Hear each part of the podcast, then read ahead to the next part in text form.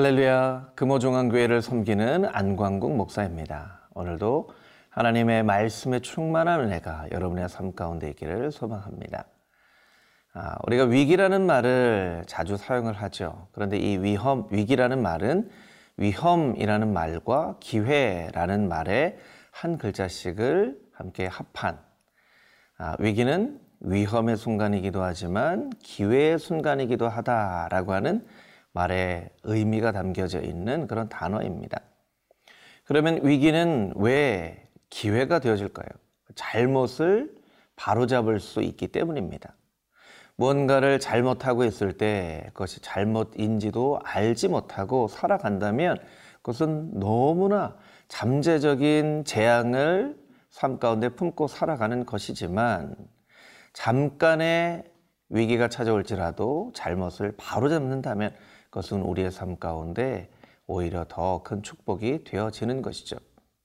위기의 시대를 살아가고 있는 우리에게 하나님의 기회를 발견하는 오늘 귀하고 복된 하루가 되어지기를 소망합니다.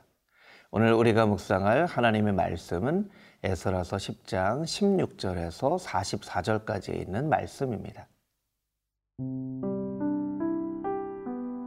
에스라 10장 16절에서 44절 말씀입니다. 사로잡혔던 자들의 자손이 그대로 한지라 제사장 에스라가 그 종족을 따라 각각 지명된 족장들 몇 사람을 선임하고 열째 달 초하루에 앉아 그 일을 조사하여 첫째 달 초하루에 이르러 이방 여인을 아내로 맞이한 자의 일 조사하기를 마치니라 제사장의 무리 중에 이방 여인을 아내로 맞이한 자는 예수와 자손 중 요사닥의 아들과 그의 형제 마세야와 엘리에셀과 야립과 그달야라.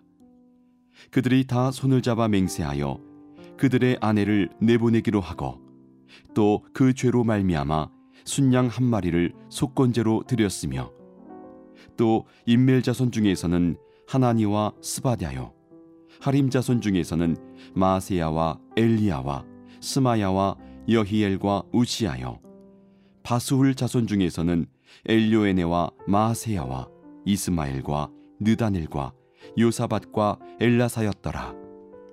레위 사람 중에서는 요사밭과 시무이와 글라야라는 글리다와 부다히야와 유다와 엘리에셀리였더라. 노래하는 자 중에서는 엘리야시비요 문지기 중에서는 살룸과 델렘과 우리였더라.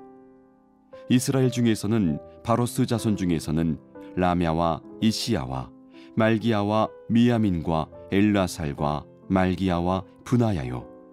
엘람 자손 중에서는 마따냐와 스가랴와 여히엘과 압디와 여레못과 엘리야요. 사뚜 자손 중에서는 엘료에네와 엘리야십과 마따냐와 여레못과 사밧과 아시사요. 베베 자손 중에서는 여호하난과 하나니아와 삽배와 아들레요. 바니 자손 중에서는 무술람과 말룩과 아다야와 야숲과 스알과 여레모시요. 바한 모압 자손 중에서는 안나와 글랄과 분하야와 마세야와 마따냐와 부살렐과 빈누이와 문하세요. 하림 자손 중에서는 엘리에셀과 이시야와 말기야와 스마야와 시므온과 베냐민과 말룩과 스마랴요. 하숨 자손 중에서는 마뜨네와 마따따와 사밧과 엘리벨렛과 여레메와 문하세와 시무이요. 바니 자손 중에서는 마아데와 아므람과 우엘과 분하야와 베드야와 글루히와 와냐와 무레못과 에레아십과 마따냐와 마뜨네와 야수와 바니와 빈누이와 시무이와 셀리미와 나단과 아다야와 망나드베와 사세와 사레와 아사렐과 셀레미와 스마랴와 살룸과 아마랴와 요셉이여 느보 자손 중에서는 여이엘과 마띠디아와 사밧과 스비네와 이또와 요엘과 분하야더라. 이상은 모두 이방 여인을 아내로 맞이한 자라. 그 중에는 자녀를 낳은 여인도 있었더라. 먼저 16절에서 24절까지에 있는 말씀을 함께 묵상해 보겠습니다. 16절 말씀을 함께 읽어 볼까요? 사로잡혔던 자들의 자손이 그대로 한지라 제사장 에스라가 그 종족을 따라 각각 지명된 족장들 몇 사람을 선임하고 열째 달 초하루에 앉아 그 일을 조사하여 17절 첫째 달 초하루에 이르러 이방 여인을 아내로 맞이한 자의 일 조사하기를 마치니라. 이 이스라엘 백성들이 이방 여인과 통혼함으로 우상을 섬기는 죄를 저지른 사람들을 조사하는 일을 3개월간 하였습니다. 굉장히 철저하게 조사를 한 것이었죠. 철저하게 조사를 하고 나니까 생각을 하지 못하였던 제사장이나 레위 사람들 중에도 그런 일들이 있었다는 것을 발견을 하게 됩니다. 그래서 18절 말씀을 보면 제사장의 무리 중에 또 23절 말씀을 보면 레위 사람 중에는 24절에서는 노래하는 자 중에서는 하고 그 명단이 등장을 하게 되는 것이죠. 제사장과 레위 사람과 노래하는 사람들은 하나님의 거룩한 일을 맡아 하는 사람들이었습니다. 그들은 거룩을 가르치는 사람이었고, 거룩을 노래하는 사람이었고, 거룩을 말하는 사람들이었습니다. 그런데 그들은 거룩을 노래하면서도 죄를 지었습니다. 거룩을 말하고 가르치면서도 죄를 지었습니다. 어떻게 이런 일들이 가능하게 되었던 것일까요? 아마도 그들이 이 죄에 대해서 무뎌져 있었기 때문이지 않을까라고 생각이 듭니다. 이것이 처음부터 큰 죄라고 생각을 하였더라면 그들은 죄를 짓지 않았을 수도 있습니다. 그러나 그냥 스며들듯이 그 죄가 그들 가운데 들어온 것이고 거룩의 날카로운 칼은 점점점 무뎌진 것이죠. 여러분, 우리의 삶 가운데 조심해야 할 것이 있습니다. 그것은 무뎌지는 것입니다. 작은 것 하나하나부터 무너지기 시작하여서 결국에는 큰 것이 무너지는 것입니다. 우리가 예배를 드리다 보면 예배 시간에 조금 늦을 수 있죠. 예, 간혹 그러면 안 되지만 그럴 수가 있습니다. 그런데 이런 것들을 조심해야 됩니다. 잠깐 늦을 수 있지, 조금 늦을 수 있지. 아, 오늘은 1분 정도 늦었네. 라고 생각하지만 그 잠깐 무뎌지는 것을 통하여서 우리의 삶 가운데 나중에 어떠한 큰 죄악이 몰려 들어올지 우리는 아, 잘 알지 못합니다. 헌금 가운데에서도 아주 작은 헌금, 뭐 헌금이 작다 크다 얘기할 수 있는 것은 아니지만 우리가 드리는 예물 가운데에도 아주 작은 것부터 하나님 앞에 거룩하게 정성껏 드려야 되는 것이죠. 그래서 거룩은 아주 작은 것을 실천하는 것이다 라고 우리가 꼭 기억을 해야 합니다. 거룩은 어떤 위대한 일을 하는 것이 아닙니다. 거룩은 우리의 삶 가운데 있는 아주 작은 것, 작은 실천, 작은 말 한마디, 작은 약속을 지키는 것, 운전하는 사람들에게는 교통복귀를 잘 지키는 것, 사람들과 만나는 사람들에게는 약속을 잘 지키는 것, 이런 작은 것을 잘 지키는 것이 결국 거룩이다라고 우리가 생각을 해야만 하는 것입니다.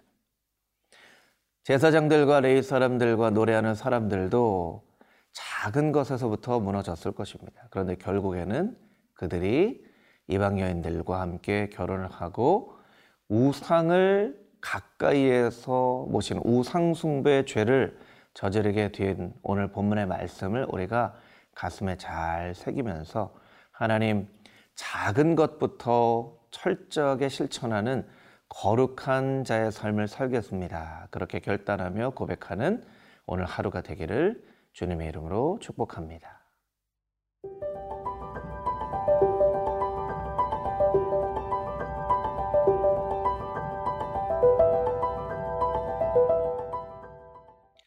(25절부터) (44절까지의) 말씀을 함께 묵상해 보겠습니다 이 말씀에는 이스라엘 백성들 중에서 이방 여인들과 통혼함으로 우상숭배의 죄를 저질렀던 사람들의 명단이 기록되어져 있습니다. 아주 불명예스러운 명단이죠. 아, 우리는 아, 절대로 이 불명예스러운 명단에 우리의 이름이 들어가지 않도록 거룩한 삶을 살아야 되겠죠. 아, 이 가운데 우리가 주목해 볼 한 사람이 있는데 29절 말씀에 등장한 무슬람이라는 사람입니다. 이 무슬람은 어떤 사람입니까? 어제 본문의 말씀 10장 15절 말씀에 보면 아, 에스라가 이방 여인들과 범죄함으로 죄를 지었던 많은 사람들의 그 여인과 끊어버리라 라고 이야기하였을 때 에스라를 정면으로 반박하며 그 일을 따르지 않겠다라고 했던 세 명의 사람이 등장을 합니다. 그것은 야스야와 또한 무슬람과 또 레위 사람 10부대입니다. 이 사람들은 반대했습니다. 그럴 수 없습니다. 이방 여인들과의 결혼조차도 결혼이기 때문에 끊을 수 없습니다라고 정면으로 반대한 사람이었죠. 근데 그 가운데 무슬람은 그의 마음을 바꾸어 이방 여인과의 결혼을 끊겠습니다 라고 29절 말씀 가운데 고백을 한 것입니다. 3개월 동안 큰 변화가 있었던 것이죠. 그런데 그럼에도 불구하고 우리가 잠시 전에 살펴봤던 23절 레위 사람 중에는 이라고 하였을 때 레위 사람 중에는 정면으로 반박하였던 삽부대라고 하는 사람의 이름이 등장을 하지 않습니다. 그 이 본문의 말씀을 살펴보면 야스야와 무슬람과 레위 사람 삽부대가 정면으로 반대를 하였는데 그 중에 삽부대는 아직도 반대를 하고 있는 것이고 무슬람은 그의 마음을 돌이켜서 회개하고 이방 여인과의 그 죄를 끊어 버리겠습니다라고 아, 회개하고 나왔던 것이죠. 여러분이 이 무슬람이라는 사람의 앞으로의 삶이 어떻게 되어질까요? 느헤미야서에 보면 이 무슬람이라는 사람의 이름이 등장을 합니다. 느헤미야 3장에 보면 성문을 중수한 사람의 명단 가운데 무슬람이라는 사람의 이름이 등장을 합니다. 또 느헤미야 8장에 보면 에스라를 통하여서 이스라엘 백성들 가운데 큰 부흥의 운동이 일어날 때에 에스라와 함께 서 있었던 사람 중에 한 명이 바로 무슬람이었습니다. 여러분 너무나 감동스러운 이야기가 아닙니까? 처음에는 에스라를 통해서 하나님께서 하려고 하는 일에 반대한 사람이었습니다. 그러나 3개월간 자신의 삶을 돌이켜보고 회개하며 이가 이와 같은 일에 동참하겠습니다라고 이야기했을 때 니에미아서에서 성벽을 재건하는 그 일에 아주 중심적인 인물로 이스라엘의 부흥과 회개를 이끄는 일에 앞장서는 인물로 무슬람이 쓰임을 받았다라고 하는 것입니다. 여러분 우리는 다 흠이 있고 연약한 사람입니다. 죄를 지을 수도 있고 잘못을 할 수도 있습니다. 죄를 지을, 지어도 된다는 것이 아니라 연약한 존재이기 때문에 내 의지와 상관없이 죄를 짓기도 하고 때로는 사단의 유혹에 넘어가 잠깐의 잘못된 판단으로 죄를 짓기도 합니다.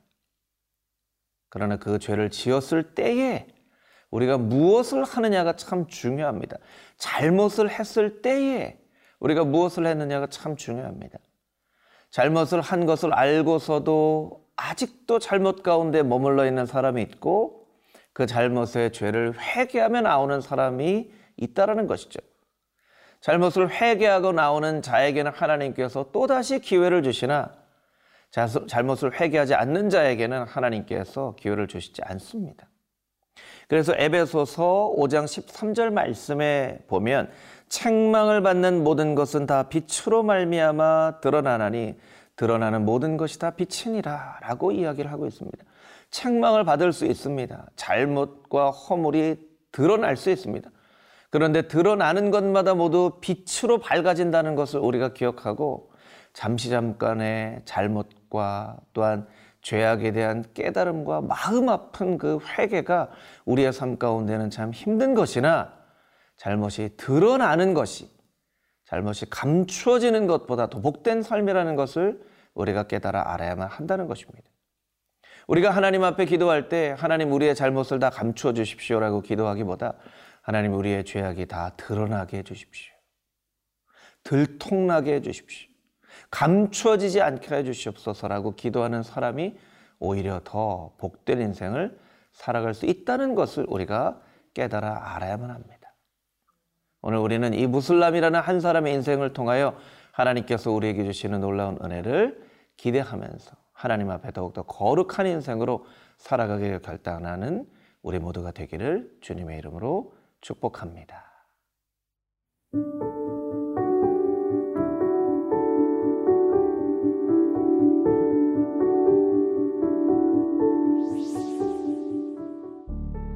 거룩하신 아버지 하나님, 우리의 삶 가운데 죄와 허물이 감추어져 있지 않게 하여 주시고 드러나게 하여 주시고 드러나는 모든 것들이 다 빛으로 말미암아 거룩해진다라는 말씀과 같이 우리가 더욱더 거룩한 삶으로 하나님 앞에 나아갈 수 있는 하나님의 백성들 되게 하여 주시옵소서.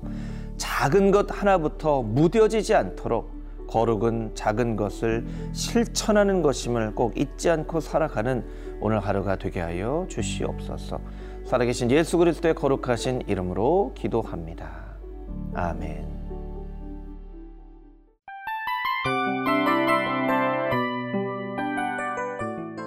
이 프로그램은 청취자 여러분의 소중한 후원으로 제작됩니다.